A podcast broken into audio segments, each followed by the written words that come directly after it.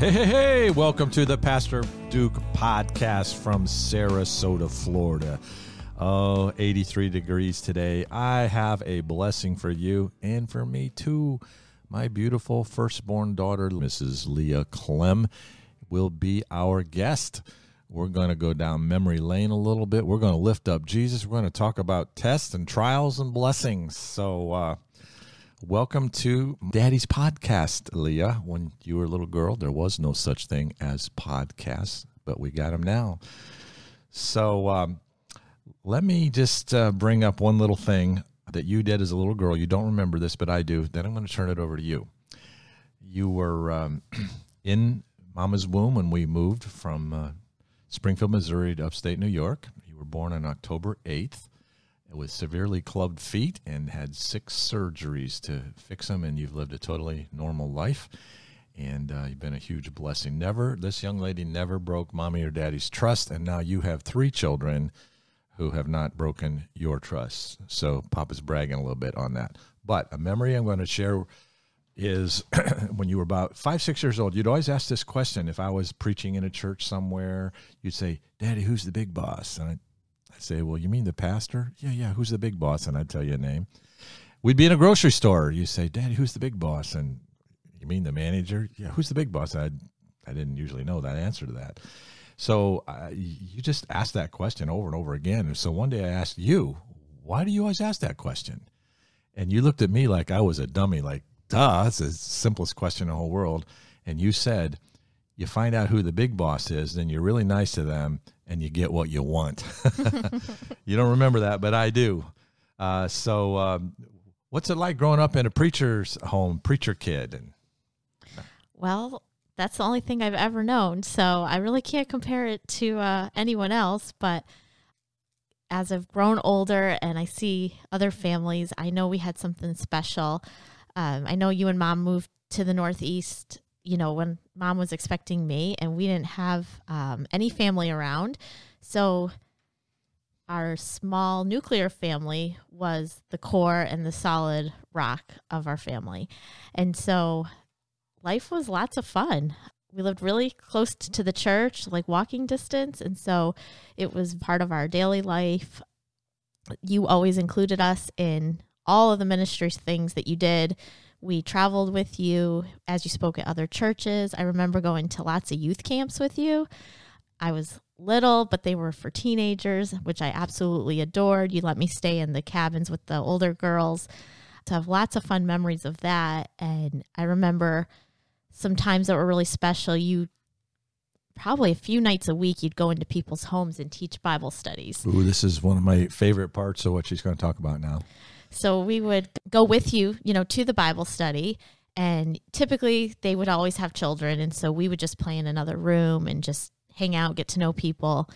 And on our way home, the you best were, part happened. You were our babysitters. and the families loved you guys because uh, the children of these families were trying to reach for Christ. Uh, their their kids fell in love with you and Rachel, and those kids like we like that church and i know very few parents in upstate new york that will disobey their children. If their children want to come to the church then then we got them so i was using you guys uh, as babysitters and uh, to hook your hearts up with their children and it really really works. Definitely and it was time with you which we loved and then the best part was the ride home. We'd always stop at the local gas station stewart's and get our favorite chocolate malted milkshakes and all of your kids and grandkids still drink those today and think of you. So yes, and I, am celebrating diabetes as a result of that too. So uh, yes, it is part of our uh, family uh, doctrine: uh, chocolate malted milkshakes. So uh, hopefully they'll have those in heaven. I also remember going to Sweden.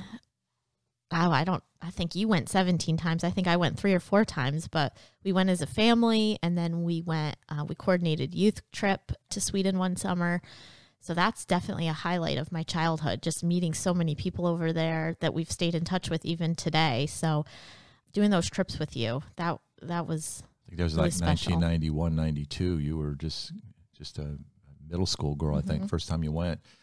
But I remember a moment uh, last night being in Sweden when you guys were with us, um, and we'd had those uh, youth meetings and you have 25, 30 teenagers, Swedish teens show up, and none of them had heard the gospel before. And a number of them came to, to know Christ as Savior.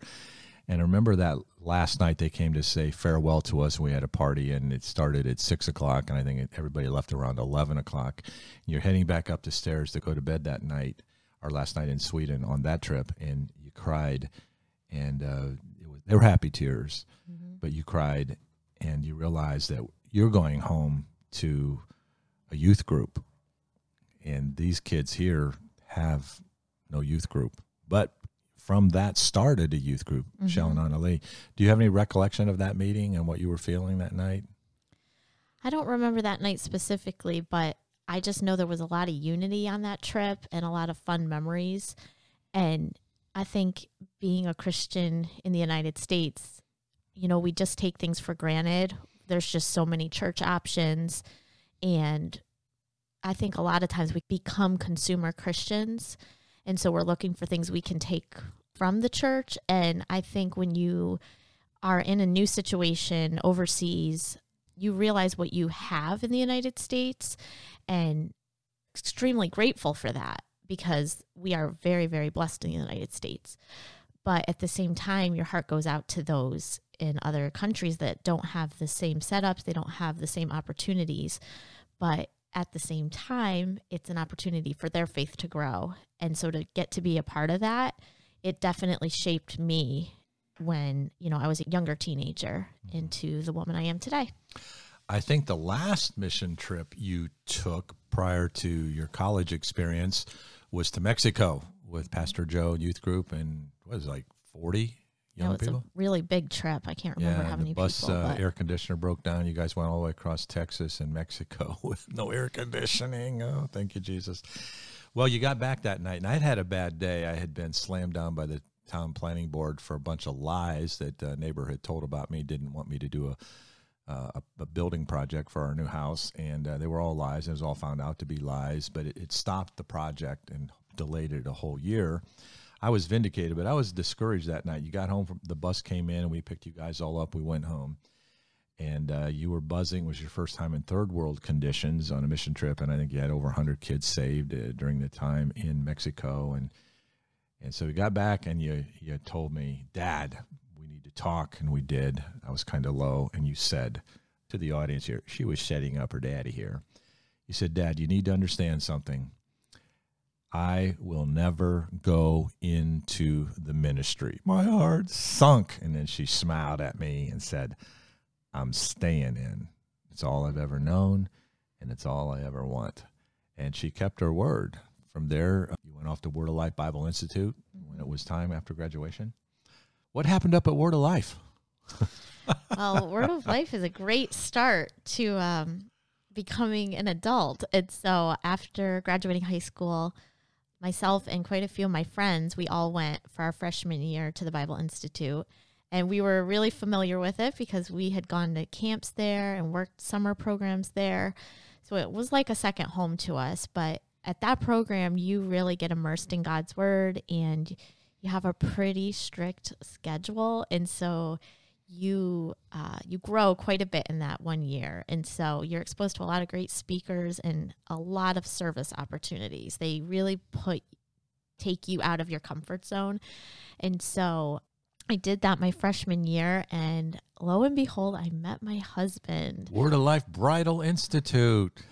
That was not necessarily something i was planning to do but i met chad in January of 98. He saw me doing some interpreting for the deaf there at the camps and came up to me and let me know that he wanted to learn a foreign language. And so I started teaching him some sign language and the rest is history and we will be celebrating our 22nd wedding anniversary this August. Yes, uh, Pastor Chad had his eye on my sweet little girl, and uh, he has been a great blessing to our family. We're going to come back and talk a lot more about that down the road. But uh, you mentioned signing. Our story with uh, the deaf ministry in our church is just amazing. Let me give the background. I'll turn it over to you, Leah. The guy who introduced me to my wife, Joellen, summer of 76, Dave Balka, Pastor Dave Balka, he became, had a little brother who was deaf and the family were um, unfaithful Catholic people. They didn't really go to church much. And their younger brother got invited out to the Bill Rice Ranch summer camp for deaf kids. Was gloriously saved. Little Kenny was about 14 years old. Came home on fire. Witness to the family. They could see something had changed. Long story short, uh, the whole family got saved. God called Dave to preach, and uh, he was serving at Cook Temple Baptist Church in Detroit, Michigan. He was a bus driver, and um, uh, he had a, a, call from a Sunday uh, a young lady who wanted to ride on the Sunday school bus. It turned out to be Joellen Pangrazzi, now Miss Joellen, my wife. So Dave introduced me to Joellen, and it was through deaf ministry that Dave came to Christ. And Dave uh, uh, had this special uh, family that ministered to the deaf, uh, Skaggs, Ed and Phyllis Skaggs. And he said, You got to have me in your church. You got to have me in your church. You got to start a deaf ministry. So we had ministered to everybody else. Why not minister to the deaf? So we had them come in. We had a guy, Richard Bogard. He was an, um, a structural engineer, architect type guy for the state of New York. He came to church. First time he ever heard the gospel in his own language, sign language he got saved, gloriously saved, and he brought his good friend uh, Betty Tremarkey to church with him, and instantly we had a deaf ministry. There was a gal who was in our church who knew sign language pretty well, Diane mm-hmm. Ritchie. And Diane kind of stepped up to the plate and said, Well, I'll interpret. She was a little rusty, need to work on it. And so we started deaf ministry from scratch. Summer programs came up and we wanted to change things up for the kids. We said, Well, let's do a little sign language class for the children.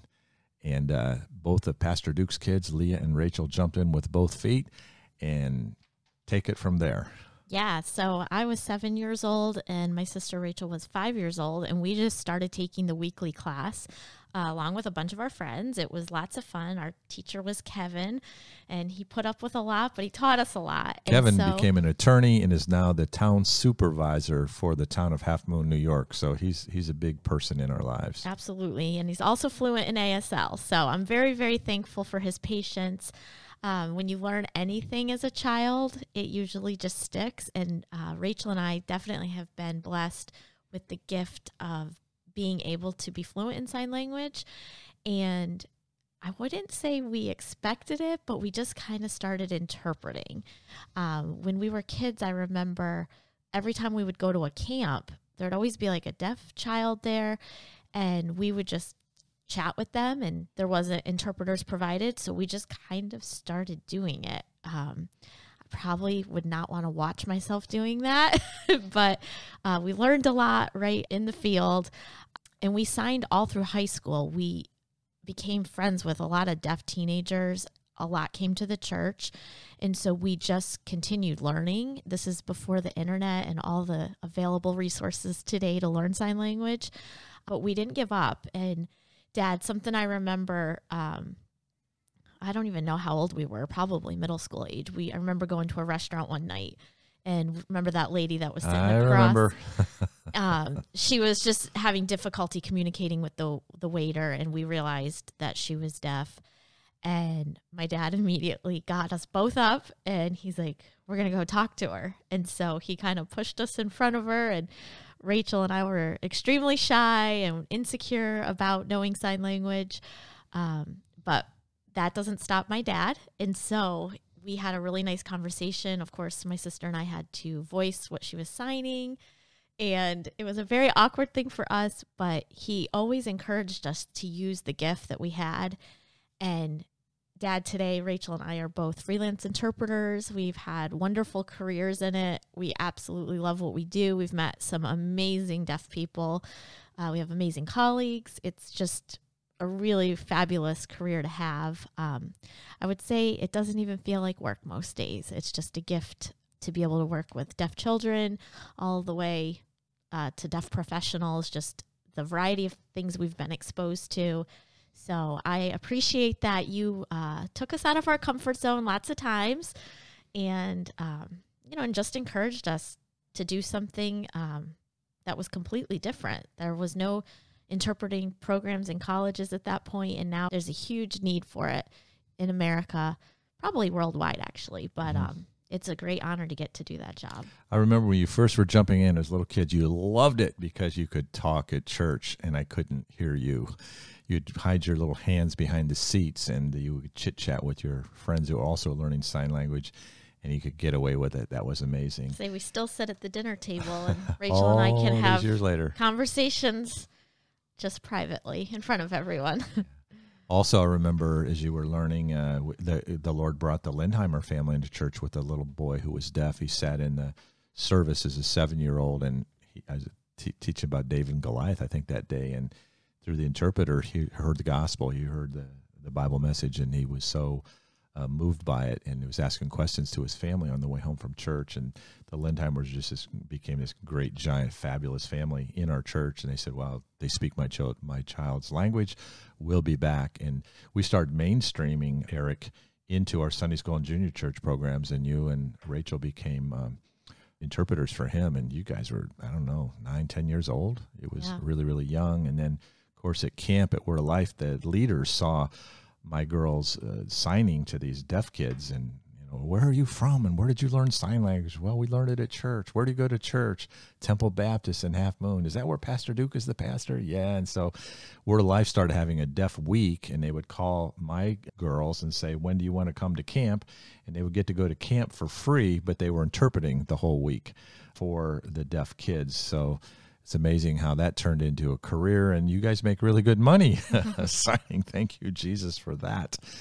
And so the deaf uh, ministry has been huge in, in our lives uh, in your lives and uh, it was never really our plan. It's just something that god did and um, you don't probably even hardly remember learning sign language. You just kind of learned it as a child and have you had any real formal training in it? No, I mean we definitely just learned being young. I think your brain can just retain information. The best way to learn sign language is to be around deaf people, and so we had so many opportunities to do that.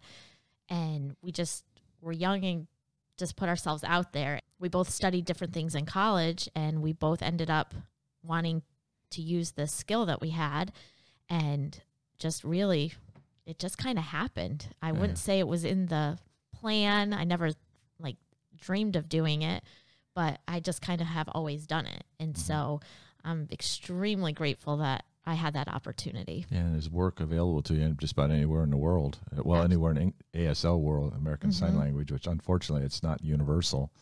Right. But um, you went to Liberty University. You started signing there. Talk a little bit about what happened at Liberty in signing. Yeah, I uh, needed to get a job when I got to Liberty. It was my sophomore year. And prior to going, just going for like the college for a weekend things, I saw that they had interpreters and deaf students. So I reached out to the college and I remember they had me submit a video. And my best friend Sarah videotaped me doing some interpreting work and we submitted it through the mail, snail mail. I it's that seems so foreign now. And um they asked me to come and work for them and so I interpreted for students' classes while I was also a student. That was my job. And I met some great people. That was some of my best friends in college were deaf people and um, just had a great time doing it. And it was while doing that, and I was studying elementary education, that I realized I really love interpreting. I really love this, uh, the opportunities I had. And so I ended up coming home a couple years later and got a job right away in a local high school. And really the rest is history. The I've had a lot of different opportunities always within interpreting. And so um, it's just a huge blessing. Uh, now, some of the things that stick out in my mind, uh, you in your freelance part of your job, you've interpreted for some political things. Who are some of the people that you've interpreted for? Well, some of those people were what Rachel got to do. Um, you know, you're probably mixing the t- things together. two girls together. yeah, anything that is televised on TV, political things, New York State things, or things that we've had the opportunity to do. I remember doing a lot of Martin Luther King Day celebrations. Um, and it's always lots of fun to get to interpret with Rachel. they call them the Sign Sisters. Yeah, it people will watch us and we don't tell people that we're sisters. And about halfway through, usually our deaf clients will say, Are you guys related? and uh, we have very similar signing styles and we continue to look more alike as we're aging, I think. And so um, that's always a lot of fun to get to team together. But yeah, we've we've gotten to interpret elementary students all the way through PhD programs in a variety of settings. We've gotten to do medical appointments, um, interpreting for people giving birth. I know Rachel's had the opportunity to interpret for hospice care. And so, really, any aspect of your life and you need to communicate with people, we've had the chance to do that with for people. And it is an honor and really special relationships with our clients.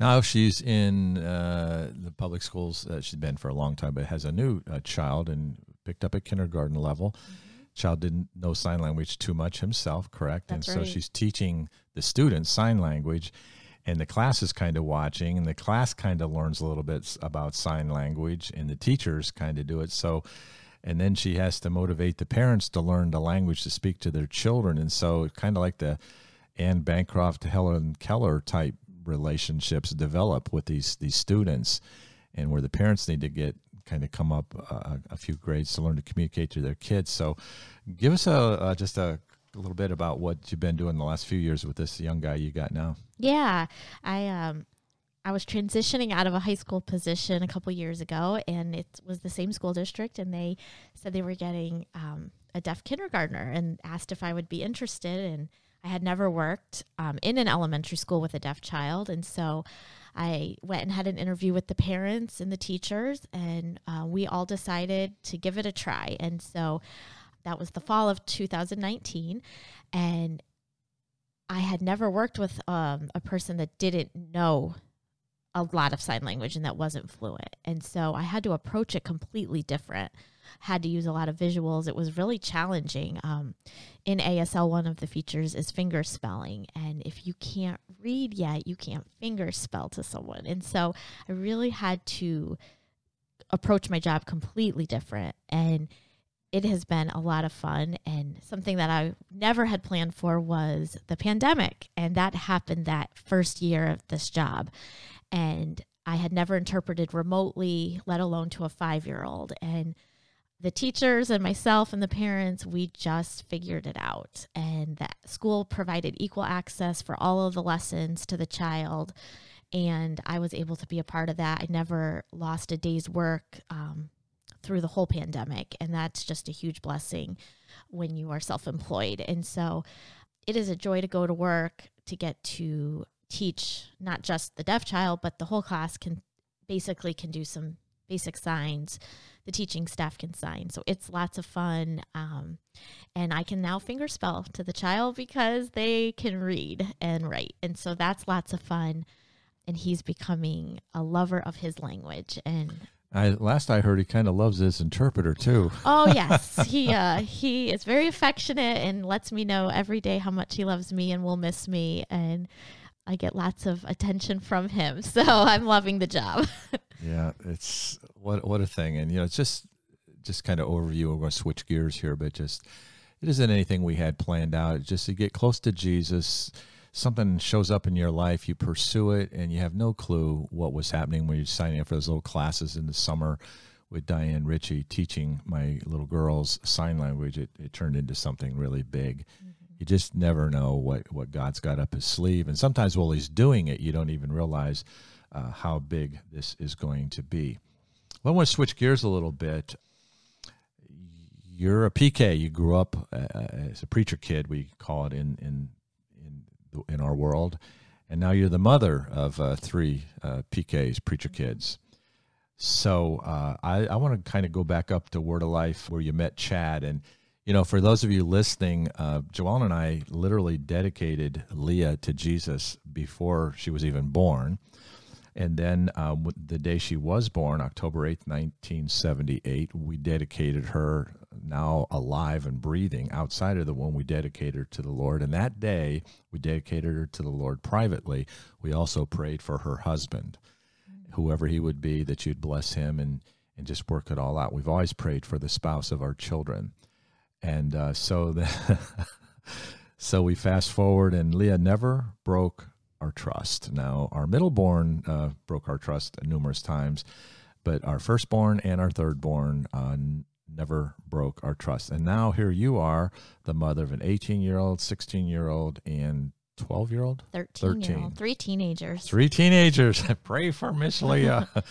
and uh, so far as I know, they've never broken right. your trust. And that, in this world that we're living in, that is a miracle. But the Bible says, train up a child in the way you shall go. And when they're old, they'll not depart from it. And that, that worked for us. And uh, we were very insecure raising you up. We came from a pretty tight legalistic background, and Joellen didn't wear a pair of pants for nine years, seven years, didn't have a TV, no secular music whatsoever in our home. We were really kind of a narrow, and took me a few years to loosen up a little bit, but uh, we did it with all of a heart. And now, here you guys have raised another generation. You have a. We just visited a Christian college yesterday. You have a 18 year old wants to be in ministry. You have a seven, a 16 year old boy that's musically gifted. Oh my goodness, and he wants to be in ministry. And so, um, just talk a little bit about uh, uh, your Word of Life. Uh, you're single girl. You're 18, turning 19. You're meeting this one guy. Uh, last name Day. Don't want to embarrass anybody, but he came to visit us, and he was a great guy. But I could see that there was no sparks between you and and him. But I kept hearing about this guy that was learning sign language. His name was Chad. And I told Leah, I said, I don't know who this Chad guy is, but that's the guy that's on your heart. And after only a couple weeks later, I told Joellen, Leah's going to marry Chad. When I told you that, you you told me, no, I'm not. but but Daddy was right. So pick up that story a little bit. Yeah, so we met um, my freshman year, his sophomore year at Word of Life, and he is just an amazing guy. He's full of life and fun and life of the party kind of guy. He lights up a room. Absolutely. so we um we started dating and getting to know one another.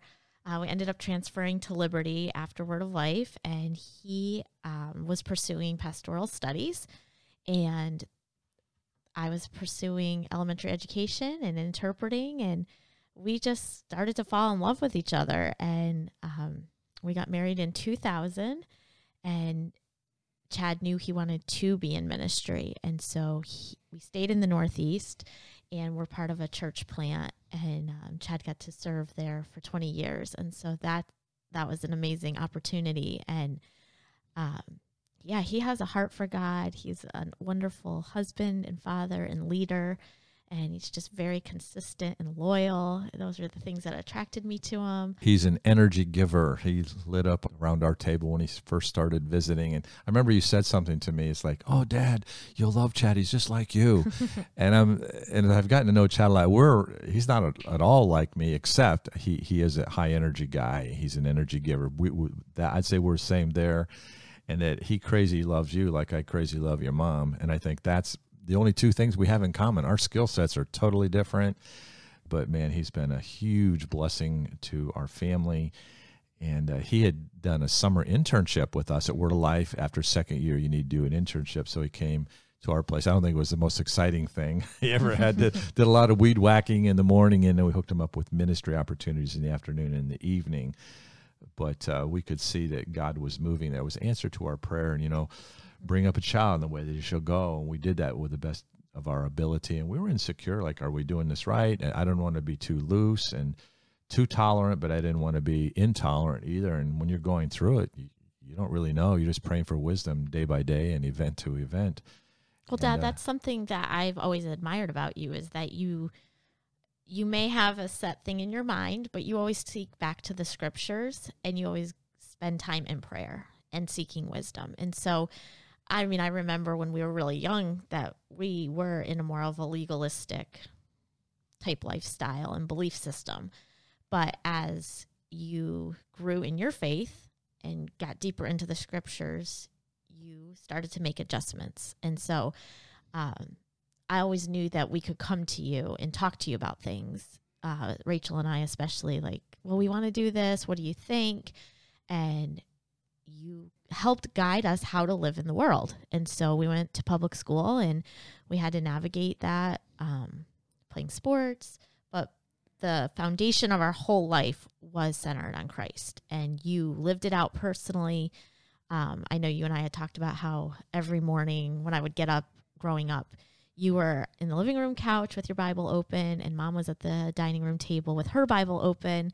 And so you just modeled what it meant to be a Christ follower. And so I just always could trust you. I could trust your judgment and your um, your authority and your decision making and the same now that I'm married, the same type of thing. I I know my husband seeks after God and so when he makes choices and decisions, we can easily follow. Um, we're raising our kids that are also in public school and are musicians and play sports and dance and we have a lot of conversations and help teach them how to make choices as a Christ follower. And it takes time and growing, but you continue to grow. You didn't just get set in your ways. And I think that's what has made your parenting successful. And then you pass that down to us. And, you know, the proof's in the pudding. We have you have a bunch of grandkids that all being raised in nurture and admonition of the Lord, mm-hmm. and yeah, something that thrilled my heart. Often growing up, uh, you kids growing up in our home, I'd I'd be out doing home Bible studies, and it'd be a school day. You were at home, and usually would be in bed by the time I got home, and um, there'd be a sign or a little note on the table. Dad, wake me up early tomorrow morning. I need to talk to you. And you always did. Both of you, especially you, uh, would always come to me about what's going on in your lives and that was a blessing. Mm-hmm. So I tried really, really hard growing up to have we called it family altar, and then I changed it to family church. And uh, I think our really family church was dinner. That was mm-hmm. a big deal. At the dinner table, we did dinner together. We're foodies. We we're just all out about good groceries, significant groceries. My dad would say.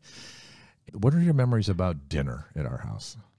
Well, we always sat down at the table together. And that is something that is a lost art in our culture today, but it's something you have passed down to me and we we do it every night in our house as well, but that's a time where families can share what's going on in their lives and make a ton of memories and laugh and have intimacy and talk through some big things, things that kids face today I mean, they're big issues, and it's just a place you know that you're going to have that 30 minutes every day or that 45 minutes. And sometimes it can turn into a longer discussion, but it just is a time. I mean, I can't remember not doing that as a family growing up. And I've passed that down to my kids, they just expect it. And then the family altar and the family church time. That was something we did Saturday nights before church. Dad would spend a lot of time on Saturdays just preparing for Sundays to speak. And so he wanted to spend time praying for, you know, to be anointed by the Holy Spirit to speak, to share God's word, and also to pray for the people that would be hearing God's word. And so every Saturday night he would gather us, uh, you know, into the living room and get on our knees and pray. And, and we would sing. Yeah, mostly and, silly songs. And I'll say Rachel and I were sometimes resistant to that. Um, I think we did this before Duke was born, but um, we always did it yeah so we were resistant but looking back i can see um i mean it was so important to do and it taught us to pray and really to think about others.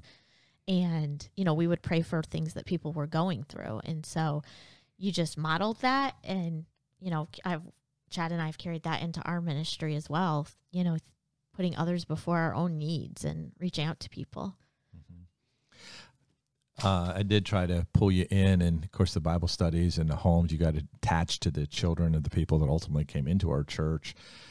Uh, there was one uh, event that was one of the most horrific events in our, our church history. We had a suicide. Mm-hmm. Uh, guy was going through an ugly divorce, and um, he didn't want the divorce.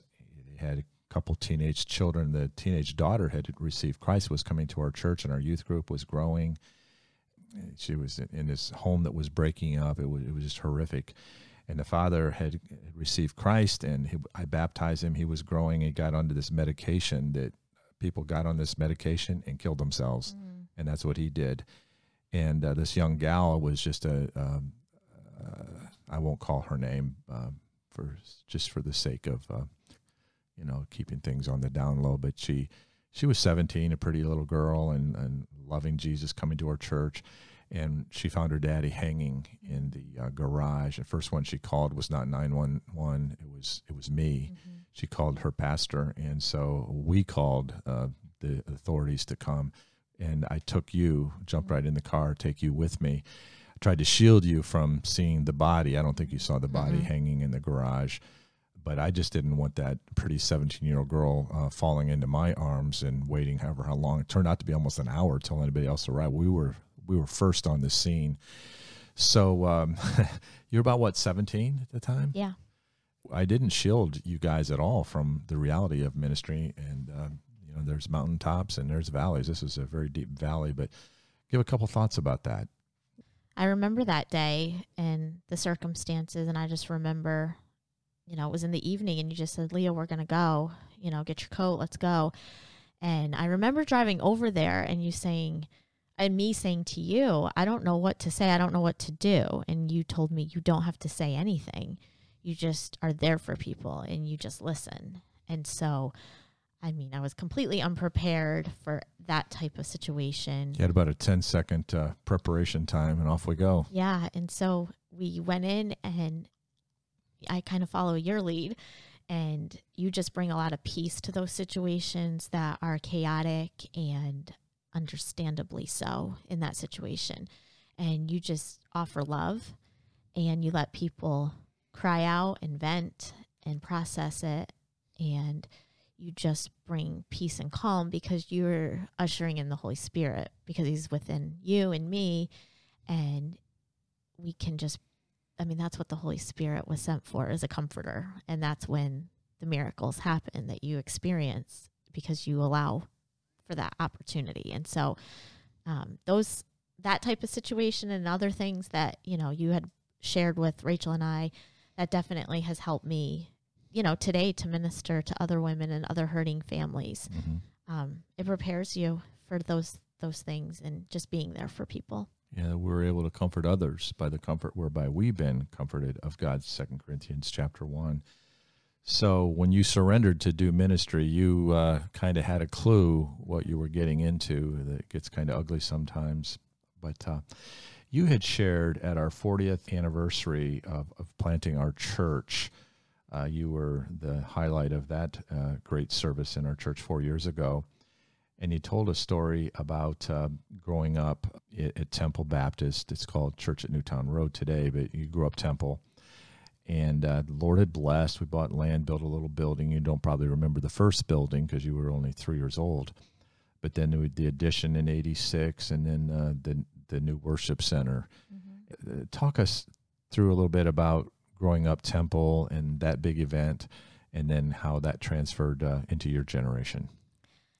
Yeah, when I was 16 years old, uh, Dad was building the what we call at Temple the big building, the new building. I mean, it's very old now, but um, I remember we lived just down the street, quarter mile from the church, and while it was being built, um, every night after dinner, because we would sit together at the table, we'd uh, take a walk or get in the car, and we would go down to the church site and see what progress had been made. And Dad noticed every detail.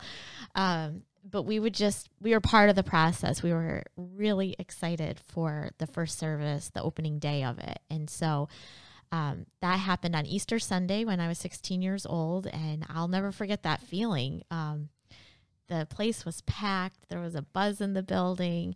Um, it was just a huge building. It, i don't even know how many square feet it is but it's at know, hundreds of people Seats about 750, 800 people maxed out. and, And, it, it, w- it was maxed out that day. I- all the kids are sitting on the floor. We had a mishmash of all kinds of chairs, folding chairs. People brought in uh, lawn chairs just so people would have a place to sit.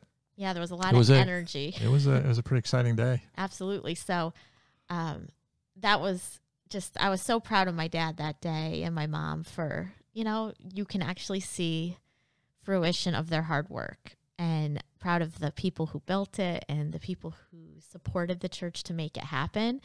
And so I just, I have really great memories of that day and kind of like a Christmas morning feeling for me. So fast forward to 2017 and Chad and I, the church plant that we were a part of, um, was finally getting to build a building. We had uh, rented locations for a long time, and the same situation happened. After dinners, we would get in the car and we would drive uh, about 10 minutes away to the site to see what uh, the building, how, how it was progressing.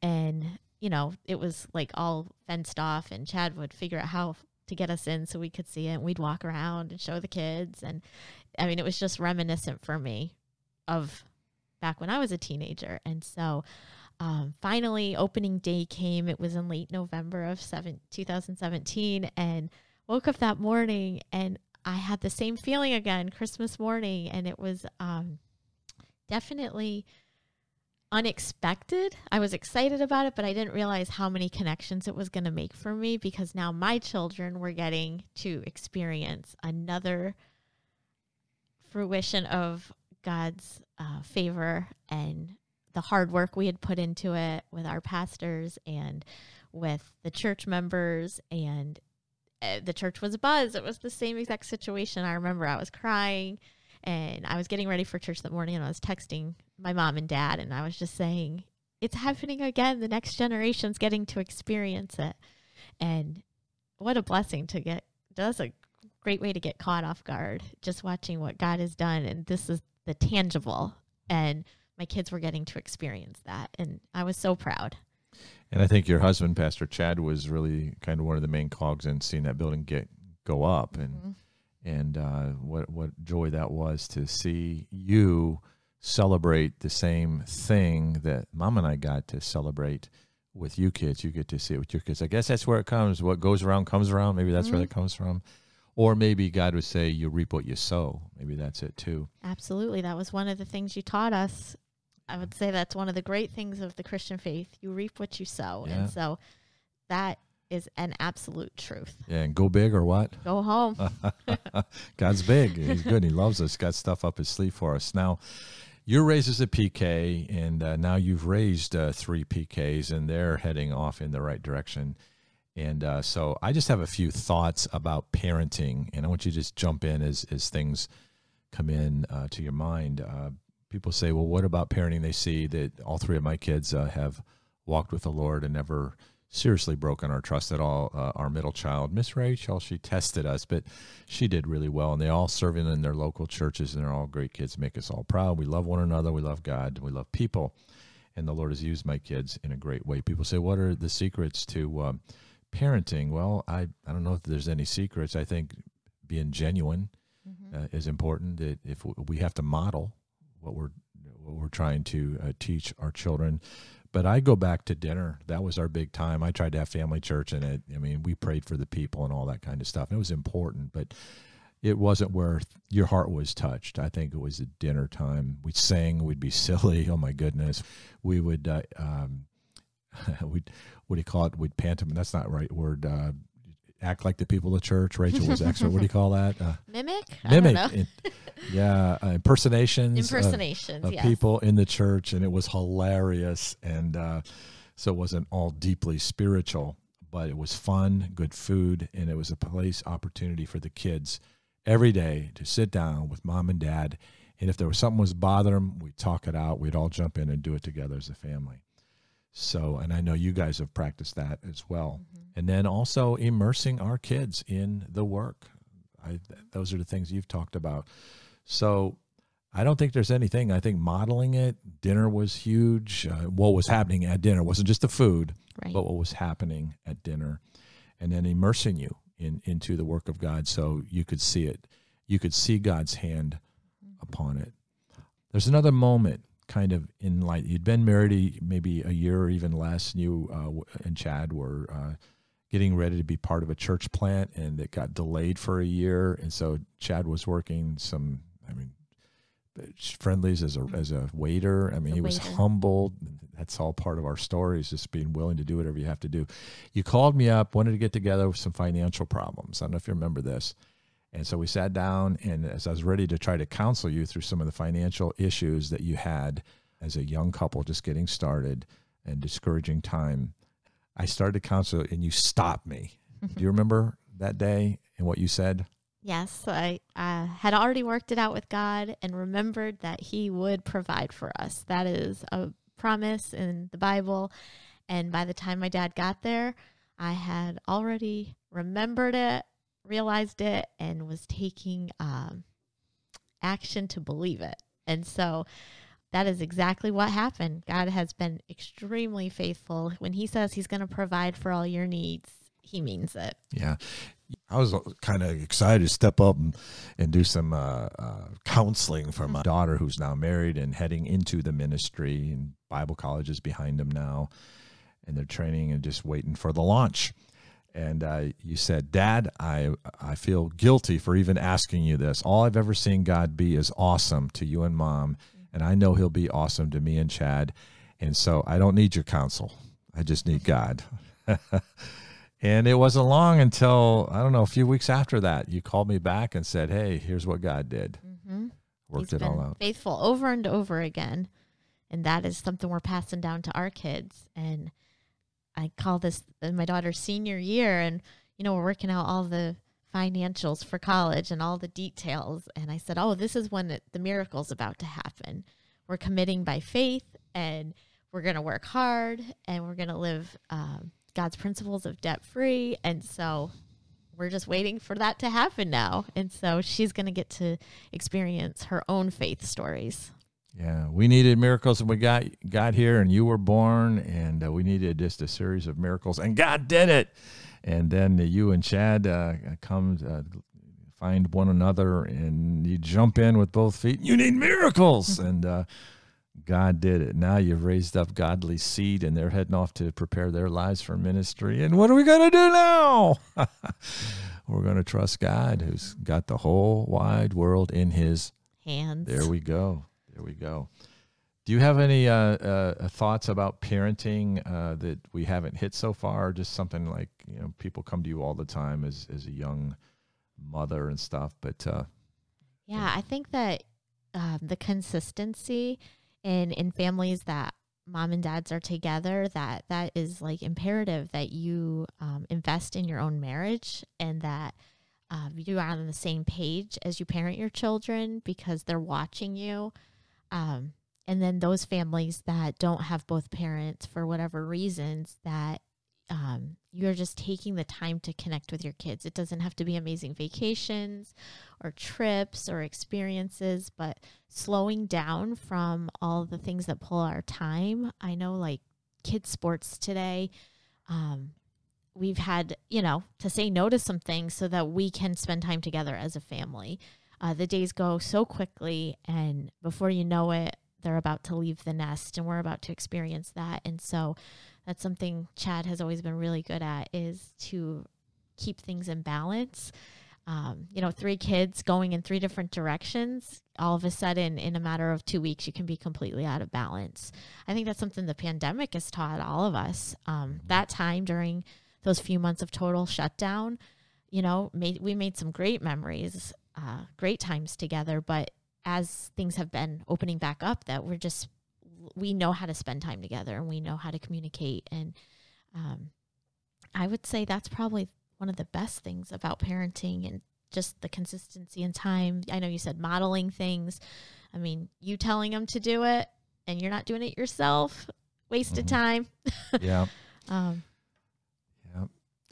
they're watching us. They're watching us very closely, and as they see a genuine walk with Christ and the joy of the Lord and the celebration of what God does in the hearts of other people, people getting saved, and you saw that growing up. uh, family after family came to Christ, and you got to know their kids. We saw them baptized. We launched other churches, and of course, you became part of central to one of uh, church plants out of uh, Temple, and uh, have, have given your life to continue that dream. Where there was one church, now there's eight churches, and um, you know several thousand people each week hearing the gospel around the capital district, which uh, Barna survey says is the darkest uh, city in America. So what what a great place to be. Well, I, I just think of uh, you growing up in church, um, making the best, never breaking our trust, and now here you are a generation later, kind of in the same situation your mother was in. I've seen you be willing to go without, and uh, seen you trust God for everything, and I've seen Him bless you. And now you're in a transition time of your lives. Uh, Mhm. What what's next? And uh, so I'd like our podcast uh, listening family to be praying for Chad and Leah. Uh, they're going to be knocking on doors of what's next for them in ministry after 20 years in one place. God has made it clear it's time to go somewhere else. So our family unit all been together at, at uh, every Thanksgiving, every Easter, every Christmas, every birthday for all these years, and now God's breaking up our nest. But we pray as we go different ways that will be impact families and the churches that God will have us to be a part of in the future. And so it's been good, good, good. Do you have a final thought before I wrap it up? Just want to tell you I love you, Dad. Oh, shucks. Thanks for having me on this. This is totally out of my comfort zone, and I hope it's been a blessing to people. And I know you you bless people every week, and our family every day. So just want to say I love you. Oh, shucks. From my firstborn, Miss Leah Clem. I hope it's been a blessing. Can you tell I'm a proud papa? It's it. I'm not hiding that very well, am I? But hey, thanks for being part of my podcast family and uh, keep praying. America seems to be falling apart, but really it's not. It's all come together. Jesus said what we should expect. He wasn't kidding. It's here. Just remember, we're on the winning team. So, hey, Leah, thanks for joining me today. And uh, within a matter of weeks, this will be up all around the world. Our friends from Sweden can listen in. Uh, Sweden. Uh, love you. Bye bye for now.